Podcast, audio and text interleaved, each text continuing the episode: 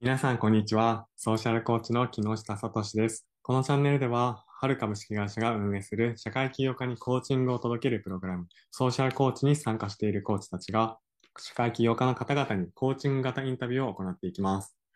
コーチング型インタビューっていうのは、単に質問を重ねていくのではなく、ゲストの起業家さんの内面を奥深くにアクセスし、インタビューの中でもコーチングを受けるような気づきがある、そんな時間を提供するものです。第1弾のゲストは、ただいまご紹介したソーシャルコーチを運営する、はるか株式会社代表取締役の山田隆人さんです。それではご覧ください。よろしくお願いします。お願いします。はい。いろいろ、今の会社のことであったり、隆人さん自身の自己紹介とかから始めていければなって思うんですけれども、はい、なんか簡単にそういう自己紹介とか、会社のことについて、簡単にご説明いただいてもよろしいですかはい。えー、そうですね。改めて山田龍神って言います。はい。リピがあのご存知だと思いますが、はい。なんかね、個人的なことから話しますと、はい。不思議で美しくて、ユーモアのあるものとかこととかがすごい好きでして、そんなことをいろいろ探しながら生きてきたんですが、うん、あ人間のね、心とかってすごく不思議だし、美しいし、時にユーモアだなぁなんて思うんですね。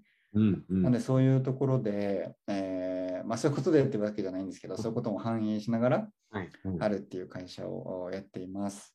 うんうん、で春はですね、ミッションは心理援助の民主化というものを掲げていまして、うん、はい、心を助けたりとか、心が育つっていうのをこう支えるような、うん、こう心理を、心を助けていくとか、そういう知恵とか知見とか技術、思想があるなと思っていて、うん、そういったものが例えば精神疾患にかかりましたとか、はい、そういう時にアクセスするものになっていて、うん、えー、そういうことを辛い時にねアクセスできるようなあハードル下げていくっていうことも大事ではあるかなと思うんですが、うん、うちではまだ辛くないうちからというか、はい、どんな人にでもそういう潜在性があるよなということで、うん、えー、いろんな人にですねそういったえー、心を助けたり育ったりする技術や知見や体験みたいなことを届けたり広げていきたいなという思いで、心理援助の民主化ということでやってます。うんうん、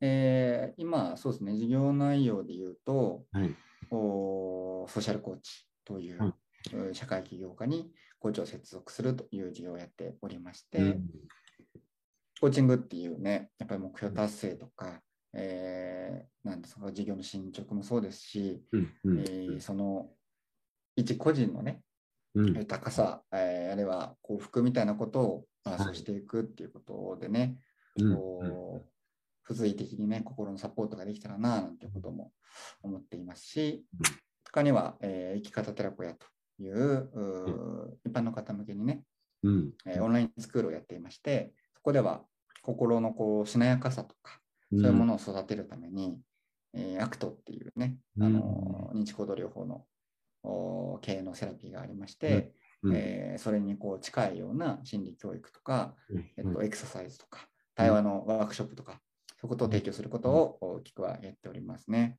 うん、うん、な感じかな。はい、ありがとうございます。すごく。心理援助の民主化っていう言葉が、なんかすごく、うん、エネルギーを込めて凝縮されたようなものを感じてきて、素敵だなっていうのを思いました。はいうんはい、なんかこう、具体的に、あの、ソーシャルコーチだったり、そのアクトだったり、いろんな、あの、なんでしょう、まだすごく辛くならない力の援助っていうこともおっしゃってたと思うんですけど、うんうんうん、なんかこう、そういうの受けたことがない方がイメージするとしたら、どんな感じでやられてるんですかね。そうですね。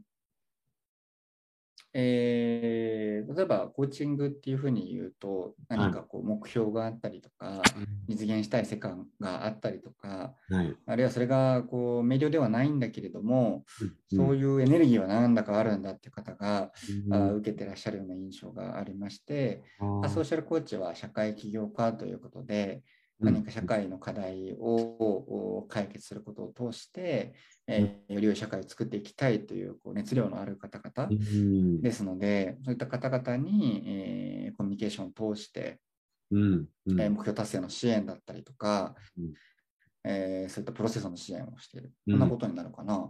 うん。うん。でね、生き方寺子屋の方で行きますと、結構こう支援職の方があー多いですことでして、教育関係者とか福祉関係者とか、は医療従事者の方とかうんいらっしゃって、あの人をね、その方々も人を助けたり育てたりするお仕事なんだろうという中で、うんこういろいろこう、ね、傷ついたり飲み込まれたりとか、まあ、うつ病になって心療内科に行きますっていうほどじゃないにせよ、うんこう日々、えー傷ついたり、えー辛いことってのがあって、まあ、そういったものをこうおーしっかりと味わったり向き合ったりしていくような対話の時間っていうのも結構、うんを作ってるかなっていう感じかな。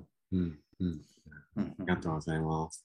はい、なんかじゃあそんなこう、まあ、2つの事業を中心に、まあ、いろんなことやられてると思うんですけうど、んうんうんなんかそういうこう対話とかコーチングとか心理、はいなんはかいそういう領域に至ったこう経緯とかストーリーとうんうんかってお聞かせいただいてもよろしいですかうんうん、そうね、ストーリーですよね。ねこう近めのところで言うとですね、はい。あの大学生の時に、うえー結構教育系の活動をしてたんですよね。高校生のキャリア教育とか、発達障害を持ってるお子さん、親御さんの療育うーだったりとか、そういった活動をしてて、うんでその時からずっと日本の教育に課題意識があって、教育を変えたいなとか、そういうことを、お授業で切り込んでいける社会起業家になりたいななんて思いがあったんですけど、うんうんえーっと、なので、あんまり就職活動とかもせずに休学して、起業準備したりとか、スモールビジネスをしてみたりとか、えーしてたんですね。はい。その中で、結構こう自分の中で、えーメンタルに来ることがあり、うーえん。ーっと、まあ、正確には診断を受けてないんですけど、うん。うん言うなれば適応障害みたいな、うん何かこう、あその仕事をしようとすると、も、はいうもう全く何も、こう、停止してしまうというか、うー。うんん、そういうことがあって、まあ、本当にバーンアウトというか、メンタルダウンした体験があったんですよね。うん。うん。うん。その後は、あー心療内科に行ってみたりとかしたんですけども、あまりいい体験じゃなくて、うんから、あのーまあ、ただ多分たたまたまガチャが外れただけなんですけど、うん。でどちらかというと自分で、えー心理療法のことを勉強して実践してみるとか、まあ周囲にちょっとこう近しいメンタルのお友達がいたので彼らとうんこう水平的に対話をする中で、なんかこう癒されてきたことがあってうん。なんでこう教育っていうことからだんだんとこう心ということとか人間がこう生きていくということ全般にすごく関心を持つようにああ、そうだね。なりまして、うんうん。うん。うん。うん。そうですね。なんで、それを通して、ああのー、3年前とかに、はい。ああオープンダイアログというね、えーもともとフィンランドの、おーえっと、統合失調症のね、急性期とかで特に使われている、うー対話による精神疾患の治療のお手法とか思想と出会って、うん、ああ、これを俺は体験してたんかと思って、ここういったこう水平的な対話で、なんか、人が癒されていって、うん、治っていくというか、はい、なんかいづらさとかを感じていったけれども、うん、こう、自分らしさを回復して、うんまた社会にこう、こう新しくつながり直していくみたいな流れをやっていきたいなっていうことで、生き方寺子屋を個人で始めて、でまあ、もうやればやるほどちょっとぬ沼にどんどんはまっていくというか、はいあこれはこうコーチングっていうう言い方でもう少し表せるかもしれないとかっていうので、うんコーチングのこともそうですし、うん、他のお心理療法のことを含めて、うん、よくどんどんどんどん興味を持っていって、うん、えーでもうちょっとそこで立ち止まると、やっぱり自分はどうしようもなくなってから、そういったことにアクセスできたけれども、うん、もしかしたら、早いうちから知っていたら、うん、えーっと、そうならずに済んだかもしれないとあか、またそういうね、予防っていう意味じゃなくても、すごく知ることで、自分の人生が豊かだなっていうとね、ちょっとチープなんだけど、いいそういうことも思うようになっていく中で、うん。うん、これはきっと予防っていうことでももっと手前にあるうん。誰もがアクセスできることが大事なんじゃないかなみたいなことをうん。思い始めた、うん。そんな経緯ですかね。うん。ご自身がその適応障害みたいなバーンアウトの経験があったからこそ、うんこう早いうちから知っていただいたり、予防っていうよりもさらに前の段階から、みみんなができるっていう、なんかそんな世界を目指して、授業やってらっしゃるんですね。うんうん、うそんう。ですね。うん。ありがとうございます。なんかそうですね。聞いてみたいなって思ったのが、うんうんそこでさ最初に何何か、なんかどんなステップを踏まえて、なんかそこからなんかどういう、どういう授業やってって、今このは2ついはいのかみたいな、なんかその辺もはいはいお。伺いしてもいいですかはい、ありがとうございます。生き方寺子屋から始まって、生き方寺子屋は今もやってるんですけど、はい今もやってるとは言えないぐらい、うん中身は変わり続けていねて、で、今これ10月、うん、9月30日かに撮ってますけど、こう11月に向けてまたガラッと変わっていくっていうことで、もしかしたらサービス名も変えるぐらい変えるかもみたいなところに立ってるんですが、あはいこれ結果変わらなかったらそれはそれでね、面白いんですけど。うんうんなんでね、初期の生き方寺子屋のえそのステップとしては、うんもうとにかく人を集めて水平で、うんえっと対話をしていくことが大事なんじゃないかみたいな。あーで、オープンダイアログだとその、ね、ポリフォニーとか多多声性って言って、はいいろんな声、多くの声がこう入り混じることによって、うんこうすごく視野が狭くなっていた状態がふわっと開けて、あそういうのが問題解消につながっていくんだみたいなうん話があって、いや、そうやなと思いまして。をやりたいということで、なんうんか友達とかにうんこういうことをやるんだってのをか、なんかこう、ワードで書いてうん送りつ、送りつけて、えーで、来てもらって、うんうんで、あの、スタバでやってました、最初。え ー そうそう、コロナ前で、はいはいはいスタバでやるところから始めて、えーすごいで、ちょっとだけ人数が増えたりとかして、うんあ、じゃあちょっと場所でも借りてやってみましょうかって。うんで、なんかこうシェシェアアトリエの一角とかでうやんらせてもらったりとか、えそれー最初のステップでしたね。うんうんうんんワードを打って友達に送ってスタバでコーヒー そうです、そうです、そうっです。ていうところだったんですね最初がそうです、そうです。はい、はい。すごいですね。なんかそこ、最初やってみて、なんかどんな体験だったとか、なんか掴んだもの。ああ。そうですね。なんか今思うと、うん。まあ、お粗末な対話の時間だったなって思うわけですよ。それは、はい。大巻のびくんもね、あの、コーチング始めたてのあれとか思うと思うんやけど、もうやったんです。で、うでもやっぱり、うん。あの、少なかったかもしれないけど、深く求められてたんだろうと思ってて、うん。やっぱり、かえー職場とか学校とか、まうあんうん家庭とか、そういったこう普段時間を過ごすことが多いコミュニティで、すごくその部分的に扱われてるとか、部分的に関わっていてうん。で一人一人にはもっとこう豊かな、えー潜在性というかいはろんい。な顔があるいろんな部分があるうん。だけれども、ある部分の仮面だけでう関わんっ。てとか、えー例えばじゃあ業績だけで評価される、成績だけで評価されるとかもそうですけど、うんなんかそういう部分で評価されることに、すごうんく苦しさとか、居うん。心地の悪さ、息苦しさを感じてらっしゃる方が、あこんなにもいらっしゃって、うん。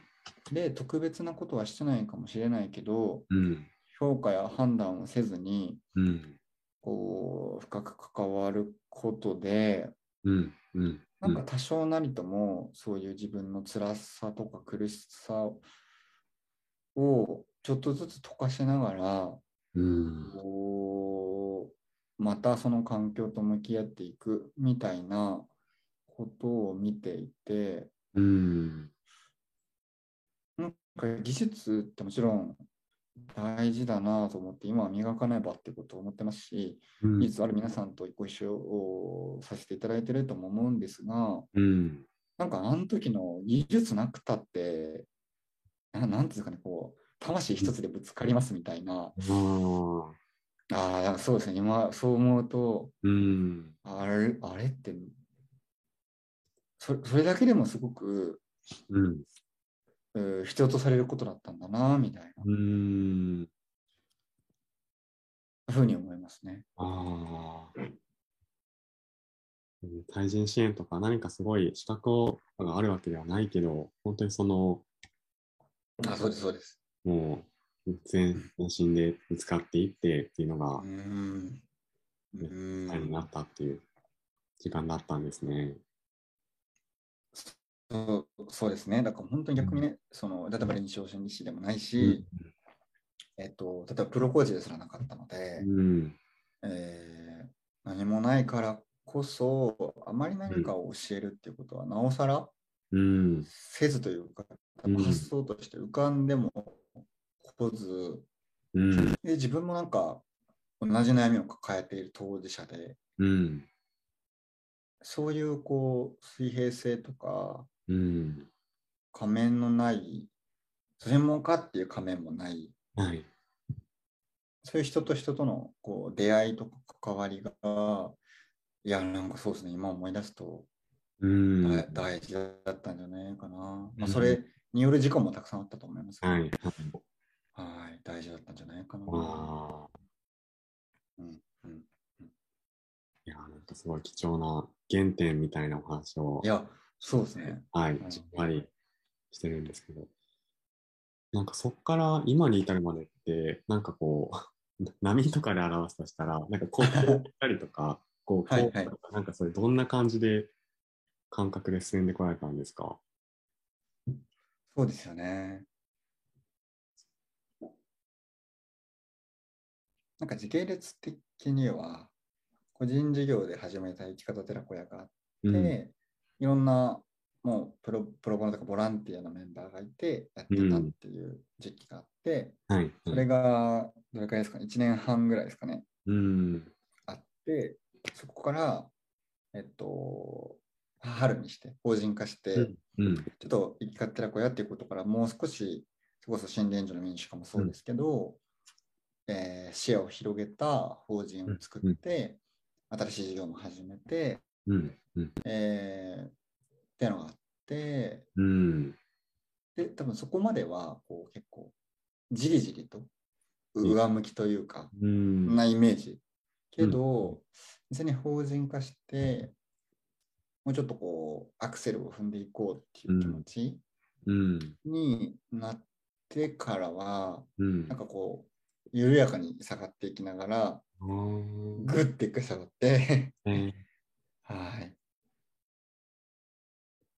で、本当にこう、う上向きにみたいなことは、それこそ、うん。この半年とか3ヶ月えとかかもなーなんていうふうに。ええそうだったんですね。うなんかんこう、徐々に徐々になんか名前が、名前とか広がっていってるよううんうんななんか印象だったので、なんうかんうん最近までっていうのはすごく意外、あ、本当ですか。はい。うんなんかそこの、なんか上向きっていうのは結構その個人事業がちょっとずつ、こう、安定してうきたっんうんうん。てことなのかうな。んうん。なんか下がるっていうのは何が起きてたんですかそうですよね。なんかこう、会社にすることで、うちゃん。んと今までお手伝いしてくれてたメンバーにも、うんえっ。と、お給料払ってとか、はい。そういうことを考え始めたので、うん。あのシンプルに出費が増えたんですようね。ん。うん。うん。で、そんな中で、なんていうんですかね、こう、こういうふうに成長していくだろうって考えてた。で、もう変な話なんですけど、うん今まで人件費もかけずに、うん自分も他も他の仕事しながらだったんで、うんあのーあんまりかけずにやってきたものにうん人件費をかけたら、こういう成長だったとしたら、こうなるだろうみたいなことを考えてたんですよね。いや、今思うとめちゃめちゃそんなわけないやろと思うんですけど、なんか当時そう思ってて、うん。なんで、そういうふうに人件費も増やしてうん。やったんですが、えー結果は横ばいかもぐらいですかね、結局、うん。うん。だったので、うん。なんかそういう中で、自分のこう、無力さとか、うん。なんか見立ての甘さとか、うん。まあそれによってね、メンバーをすごくう不安にさせたり、傷つけたりとかっていうことがあって、う。うんん。だからこう、何かドンと落ちたっていうよりは、なんかじりじりじりじり、あー削られているような、うん。うん削ってるような、うん。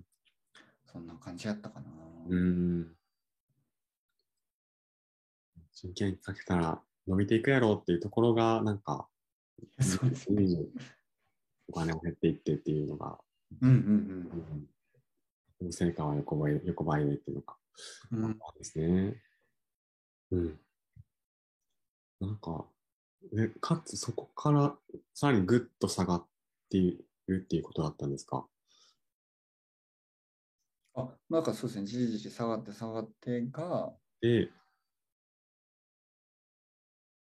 うん、下がり続けてで、そう、うん、なんか、なんかでぐっと下がったっていうことはなかったんですけど、はいはいずーっと下がり続けて、うえーって感じやったところから、うん、まあまあ、も持ち直してきてるのかな、最近はっていううんところですかね。うんうん。その、じゃあ持ち直すっていうのは何があったんですかああ。なんか、僕はあの、結構こうビジネスライクにやってた時期にうん。崩したので、自分を。はい。その後ね、そういうすごく対話をやろうってことで、うん。すごく商売っていうものとか、うんいわゆるビジネスっていうものから、うんか。なりこう、不自然なぐらい距離を置いていったんだろうと思うんですよね。うん。うん。うん。なんで、今はあんまりないんですけど、うん。起業家と言ったり言われることにもすごく違和感を持ったりとか、うん。まあ、あんまり言われてもなかったんじゃないかな、今よりは。っうん。て思ってるんですよね。うん。あそこには、ちょっとこううん自分の中で苦しい体験になってしまった、うん。こう商売をするっていうことをなんかこう避けながら生生きていけい。ないかなっていうこうん。とでもあったし、うん。えー言い換えれば、うん。なんかあの時、すまあ、自分もそうだし、周囲も含めて、うん。損ねたものを損ねずに、うん。えっと、商売する方法を本当は探したと思うんですけど、うんそ。こまでい至れずに、うん。なんかこうぼんやり避けるけれども、めちゃくちゃ避けてるわけでもない、すごい、うん。こう、どっちつかずの距離をずっとしていて、あなんで例えばですけどこう、課題を絞るとか、あ。はい。顧客セグメントと課題を絞るとか、うん。そういうこととかもなかなかこうできずにうん。やっていったんだなと思うんですが、うん。まあ、その徐々にじじりじりと減っていく中で、うん。えっと少しずつそこで何が起こってるのかっていうのをこうみ見ていくと、うん。まあ、どうやら当時の痛みはまだ残っているんだななんてことをちょっとねコンパッションを持って関わる中で、うん。まあ、でもそういうねこうチャレンジングな部分っていうか、うん。えー大胆な部分も自分の持ってるところなのにうん。手放していて、あそれはもうちょっとき支援者前というよりは起業家前としたところで、うん。まあ、発揮していきたいななんていう心象の変化がある中で、えー少しずつあのめちゃめちゃ具体的な話になりますけど、はいなんか読んではいたけどしっかり取り組んでなかった企業の価格をしっかり取り組むようになったりとか、 そうだからだから全部読んでるんですよ大体界隈でルフしてるものは見てるし読んでるし知識としては入ってるけどはい。自分はそれをやらないぞみたいななんかこうああ。あのーはすごい恥ずかしいですよね、このスタ ンス。取っていたのを、きちんと一個一個取っていこうっていうふうにする中で、あの取り戻されてきたこととか、うん。まあ、本当微量ですけど自分の中で、えっと、事業作りのねこう技技術というかその経験として溜まっていくものもあっうん。てうん。でもしかしたら、えーいけるかもっていうことで今あー上向きっていうことなんだと思います。ああ。うんなんかその心象の変化っていうのがすごい印象的で、なんかその自分をこう捨てたり抑えたりしてビジネスに頑張ろうみたいな、なんかその無理な変化っていうよりも、うん、そういう痛みもある部分も大事にしながら、でもなんか気温科学とか、なんかそういうビジネスにこれから向けるようになれたんだなっていうのがうんうんうん思いました。うんそうですうん。うん。うん。ね。なんか普通に好きなことをうん。嫌いって言って生きてるみたいな結構ねじれた状態だったんですよね。うん。うんうん。そりゃパワーも出えへんわっていう。うん。こんぐらいやろね、こんぐらいで生きてるみたいな感じやから。そうそうそなんかこれ、こう差し支えない範囲で構わないんですけど、ねじれてるときってどんな気持ちとか感覚なんですかう。うん。どんな感じやったかうん。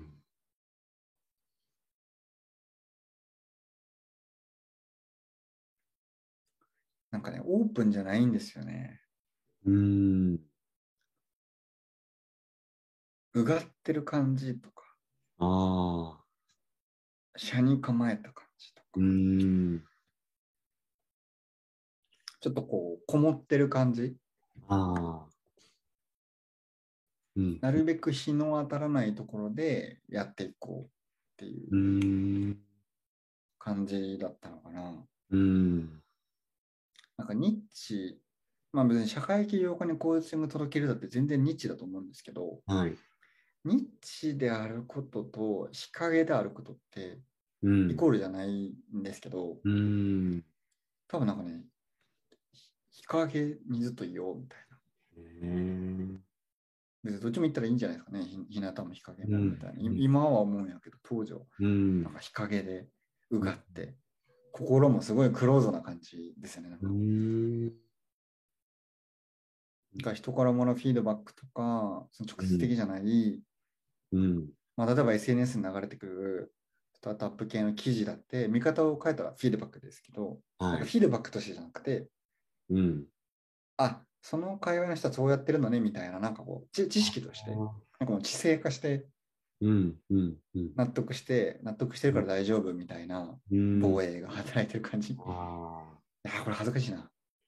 あ。ええそん、今からじゃ想像できないんですけど、そんなこう、うがってるような、車に構えてた時期があったんですね。そうですね。うん。うんうんううんん。多分ね、なんか3年後から見たら今も、当時はうがってましたねとか 言う言うて言うてんのかもしれないけれどもう。ん。ううんうんん。ううん。んありがとうございます。なんか随分ちょっといろいろ過去のことを今、はいはいお伺いしてきたんですけど、なんか今、こっからの展望とか、こうういうんことしていきたいみたいなのをお伺いしてういいでんすか、はい。まずは、あの、ソーシャルコーチは本当に始めたばっかりなので、はい。これをお良きものにしていくっていうことがありますね。なので、数は多くはないかもしれないけれども、うんお社会起業家の方たくさんいらっしゃるので、うん。そういった方を起点に、うん。こう、コーチングっていうものをうん。早い段階から届けていくっていうことをやっぱりしたいので、うん。そうできる仕組みとか文化とか、えっ、と、ソーシャルコーチってすごいチームでもあると思ってるので、うんそういうチームを作っていきたいなっていうことは、うん。えー、確かのところではあります。うん。うん。うん。で、どうかな、もし変わっちゃったらあれですけど、はいこうちょっと生き方寺子屋もですね、うん。うん。あのーよりね、教育とか福祉とか関係者ですね、うん人を助けたり育てたりする人のためのうん。こうサービスして、うんさらにこう絞られていく、ブラッシュアップして生まれ変わる予定なんですけど、うん。うんここも、えーまあ、リーダーがいるので、うん。ちょっとこう彼女をうんおがそこに込めるものとか、ちょっと見守りながら、うん。ね、こそ心理援助を、ね、民主化していくってことを、うん。こう、根本的に支えていく、うん。えーサービスだと思うので、うん。それも頑張っていきたいですし、うん。うん。うん、なんかね、まだ見ぬやりたいことはたくさんうんあ。りますね。すごいうん、ビジョンでも何でもないところで言うとね、やっぱりはい民主化って思うと、うん。やっぱり教育に入っていかなあかんのじゃないかっていうこことはあって、うん。うん。うん。これはだから、だからビジネスになんのかってのはちょっとよくわかんないですけど、うん。だから春でやることなのかもわかんないですけど、はい自分の人生の中で少なくとも、あーえー教育というものにおいて、うん。えーやりたい人がね自分の心っていうのをしっかりと観察したりうん。思いやりを持ったりとか、うんあーしっかりとそこからこう、うん。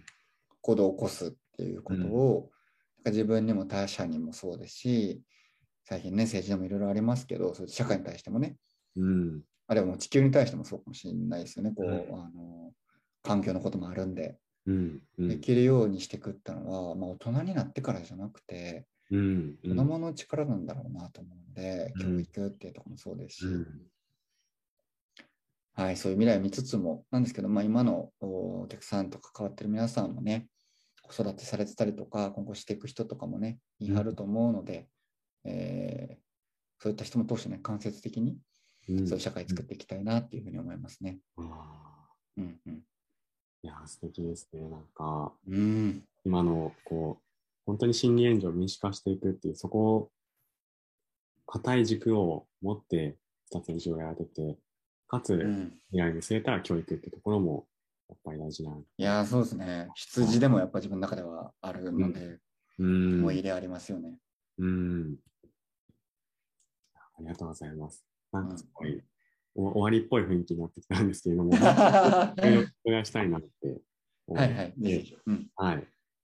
そうです。なんか、あの、そうですね。まあ、今でもいいですし、最近でもいいですし、なんかこんな壁にぶつかってたとか、なんかこんな問い、テーマを持って、最近は経営されてきたなとか、なんかその辺っうんてうんいかがですか、はい。そうですね。壁とか問いですよね。そうだな。なんやろな。なんか綺麗な問いじゃないんですけど、最近、はいそういろいろ考えてて、うん。ハールという会社は心理援助の民主化っていうミッションうん。があるあって、うん。なんかこうどどんなふうにうん。な立ち位置うん。でそれをやっていくんだろうかみたいなうん。ことを考えたんですよね。はい。でこうしたいなっていう願いとかうん。あーこういうふうに関わってくださってるう方々が言ってくれたななんてことをうんい。ろいろ加味しながらうん。結構ハブなんじゃないかなみたいなことを思あーって、危ないだから、まあ、今一番多いのはコーチがあーステークホルダーに多いですけど、うん。コーチとか、うん。えーっとセラピストとか、うん。あーそういった方々がうん。心理援助に関するね、うん。うん知見やうん。何かしかを持っている。うん。で、うん。いや、すごい専門的なものだなと思ってうん。でで民主化ってのはやっぱそれを専売特許にしないっていうところに、まあ、倫理も加味しながらあのなるべくチャレンジしていくっていうことだと思うんで、どうしたらできるのかなって思うとうん。春はこう市場とか生活とかにおけるうん。こう課題を発見して、ううん。その知恵をなんか結びつける役割みたいなあところにあるんだ、あるのではないかみたいなことを思って、あ。うん。これは僕が多分広く浅いタイプうん。で、多分考え方もすごい編集的、なんかあれとあれとあれを組み合わせてこういうものができましたみたいな、なんかそういう考え方うん。うん。うん。をするのとかも多分あの投影されて、うん。うんなんか、なるべく広く深く心理援助に関してうん。人人とか、うんあの知恵にねつながっていきながらうん。ちゃんとハルという会社コアのメンバーはそのげげ現場というかその例えばじゃあコーチングの時間とか診療室とかからうん。出たところで課題をうん探して見つけ出して持ってくっていうなんかアウトリーチをすることなんじゃないかあであ。、あそう問いで言うとそうですね。アウトリーチが一番心理援助の民主化に、うん。えーインパクトがあるんじゃないかみたいな問いうんが最近、えーいろんなサービスのお根幹になっていることかもしれないですね。うんああ。いやー、すごい、なんか、腑に落ちるなーっていうのを感じてまして、うんうん編集的っていうのが、なんか、ニュージンさんらしい言葉だな。はいね、そうですよね。私も先日、あの、友人さんからお誘いいただいて、あの、社会起業家の支援のワークショップみたいなことをうやらせてんうんうん。もらあなんかそういう教えていただきましたこう本当に、ふ、普通に普段の自分の暮らしからは、絶対会えないような方にリーチして支援させていただけるっていう、なんかまさにそこはう、ん、俺として存在してるなっていうのを、私自身も実感していて、おっしゃる通りだなっていうありがとうございます。うん。なんかこう、そんな、こう、ハブっていうのがもう結構見見えてきてるような、あのご自身の中にそういう認識があると思うんですけど、なんか最近検証してることとか、すごい逆に解が見つかってないようなこととかってあるんですか確かにね。うん。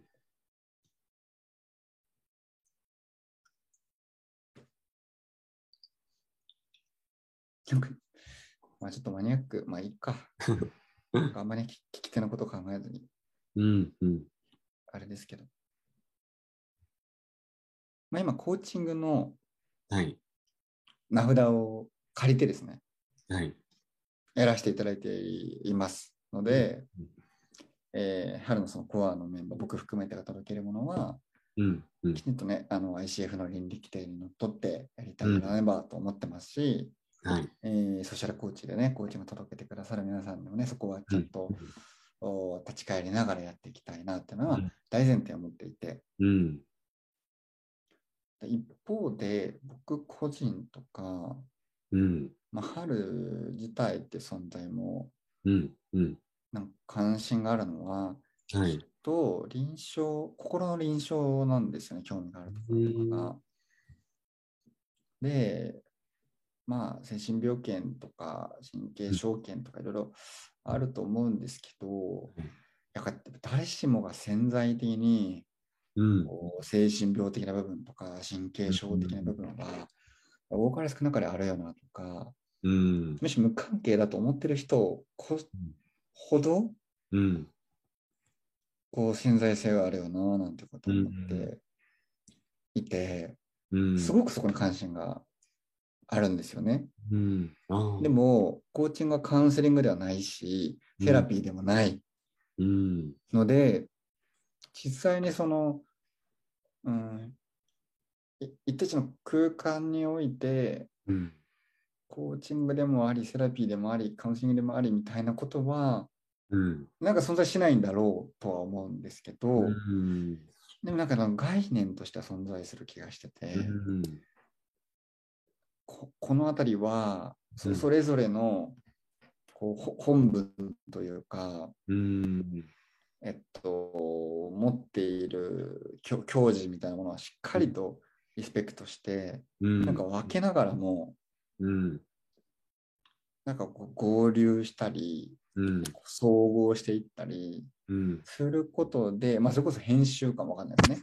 うん。こうあ新しい何かが生まれるのではないかみたいなことはちょっと思うああ。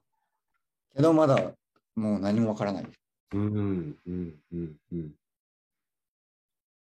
すごいですね。なんかこう、結構、げんなんかご自身がそういうバーンアウトとかされたときに、なんかこうんうう、んそういう時に良かった賞とかに、なんかそこにすごい、ずっとそれをやるとかではなく、なんか常にこういろんな賞とか、こう考え方とか知識とか入れていって、まさに編集して意味合いもまだわからないけど、こう、ここの臨床っていうところをやろうとされてる、うんうん龍龍神さんしかできないんじゃないかな。あはい。感あ、あじりががとうございます。そんなこと言ってもらって。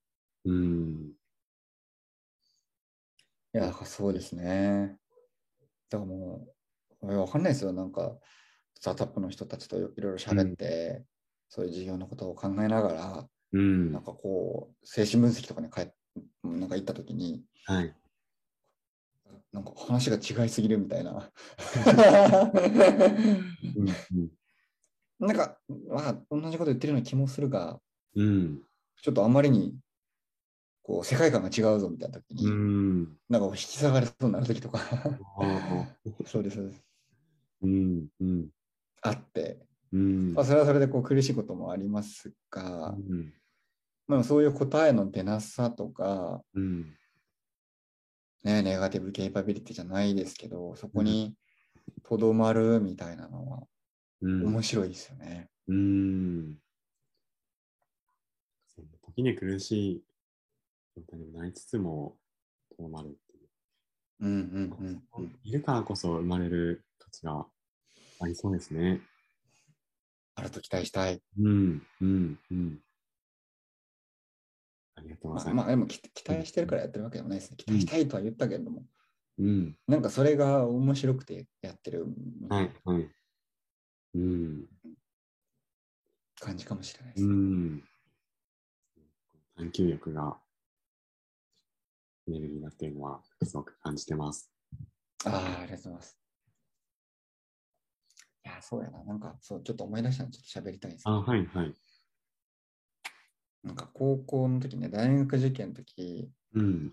僕ね参考書マスターで、そうなんですかめ。ちゃくちゃ参考書を調べて、買って、やって、試して、うん。自分に合うものを見つけるっていうことをまずやるし、うん。めっちゃ受験友達にうん。参考書のレコメンドしてたんですよ。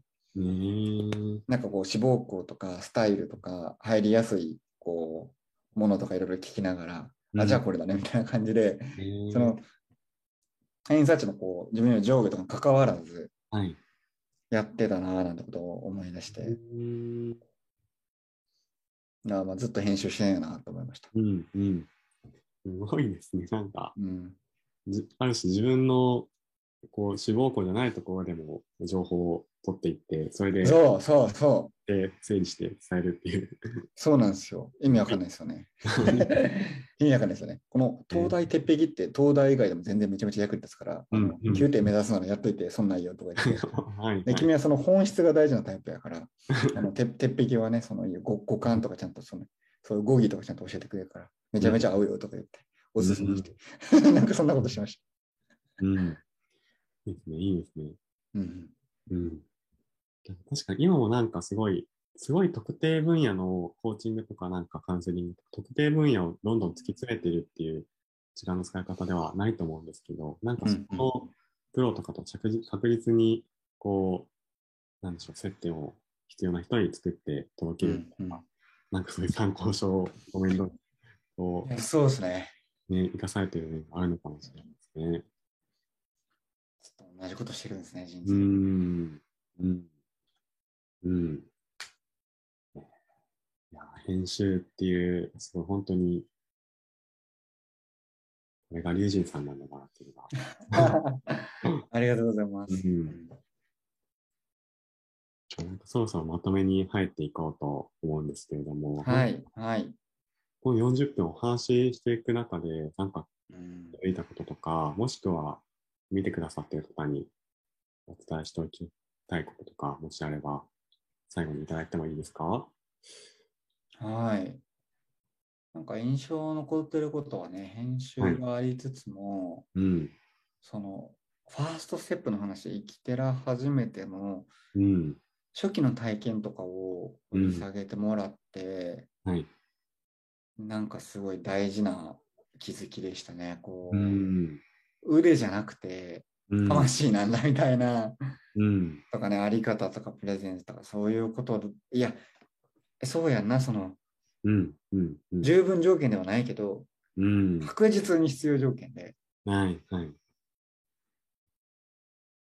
あるよなーっていうのは、うん。なんかその言葉ってその、記憶とか当時のこう情動とかと一緒にう、んすごいこう、あのー思い起こされて、うん。なんかすごくそれが活力になったなーっていうことがう、んまず感想としてはあります。うん。でね、せっかく見てくださってる方もいるかもしれないので、伝えたいのはですね、うん。うん。あそうですね、こうやって、いいですね、いろいろ振り返ったりしながら、うん。こう、事業とか会社経営のなんかこう活力とまたつながり直して、うん。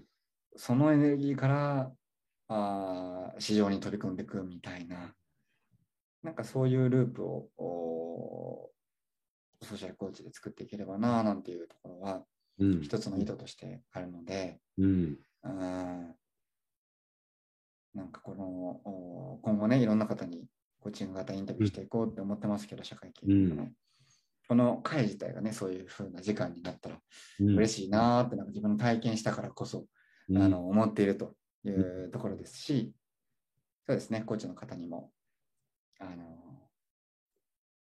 あーこんな風に役立つんだなーなんていう風に思ってくださったら嬉しいなと思ってます。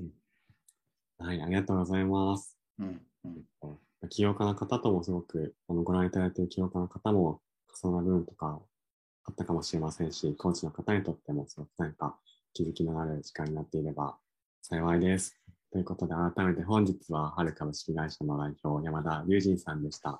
ありがとうございました。はい、ありがとうございました。